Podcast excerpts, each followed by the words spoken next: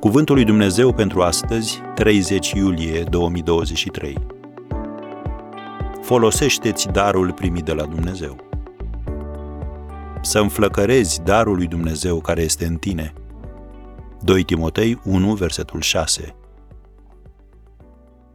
S-ar putea ca unii oameni să nu creadă că ești important, însă Dumnezeu așa te consideră.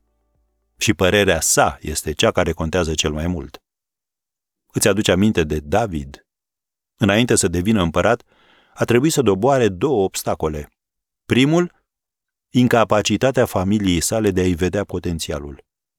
Când profetul Samuel a venit să caute un împărat printre fiii lui Isai, David nici nu a fost pus la socoteală. De ce? Poate pentru că era cel mai tânăr și frații săi păreau mai pregătiți, sau tatăl său a dorit să-l impresioneze pe profet cu fiii lui mai mari.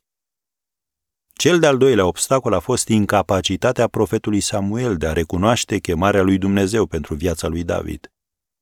Când profetul Samuel a văzut pe Eliab, fratele cel mai mare, probabil deja ofițer în armata lui Saul, a spus, negreșit unsul Domnului este aici înaintea lui. 1 Samuel 16, versetul 6. Însă Dumnezeu l-a corectat pe Samuel și pe noi toți, afirmând următorul principiu. Omul se uită la ceea ce izbește ochii, dar Domnul se uită la inimă. 1 Samuel 16, versetul 7. Problema lui David era o problemă foarte comună și în zilele noastre. Mulți nu credem în noi înșine, pentru că nu ni s-au recunoscut meritele și nu am fost stimulați și încurajați de către părinții noștri.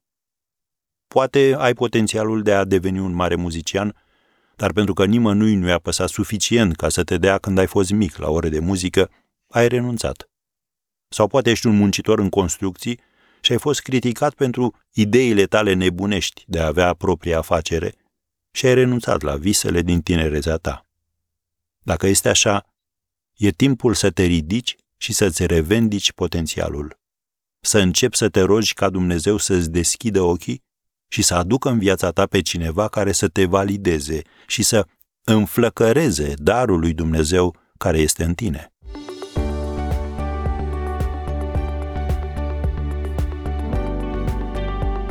Ați ascultat Cuvântul lui Dumnezeu pentru astăzi, rubrica realizată în colaborare cu Fundația SER România.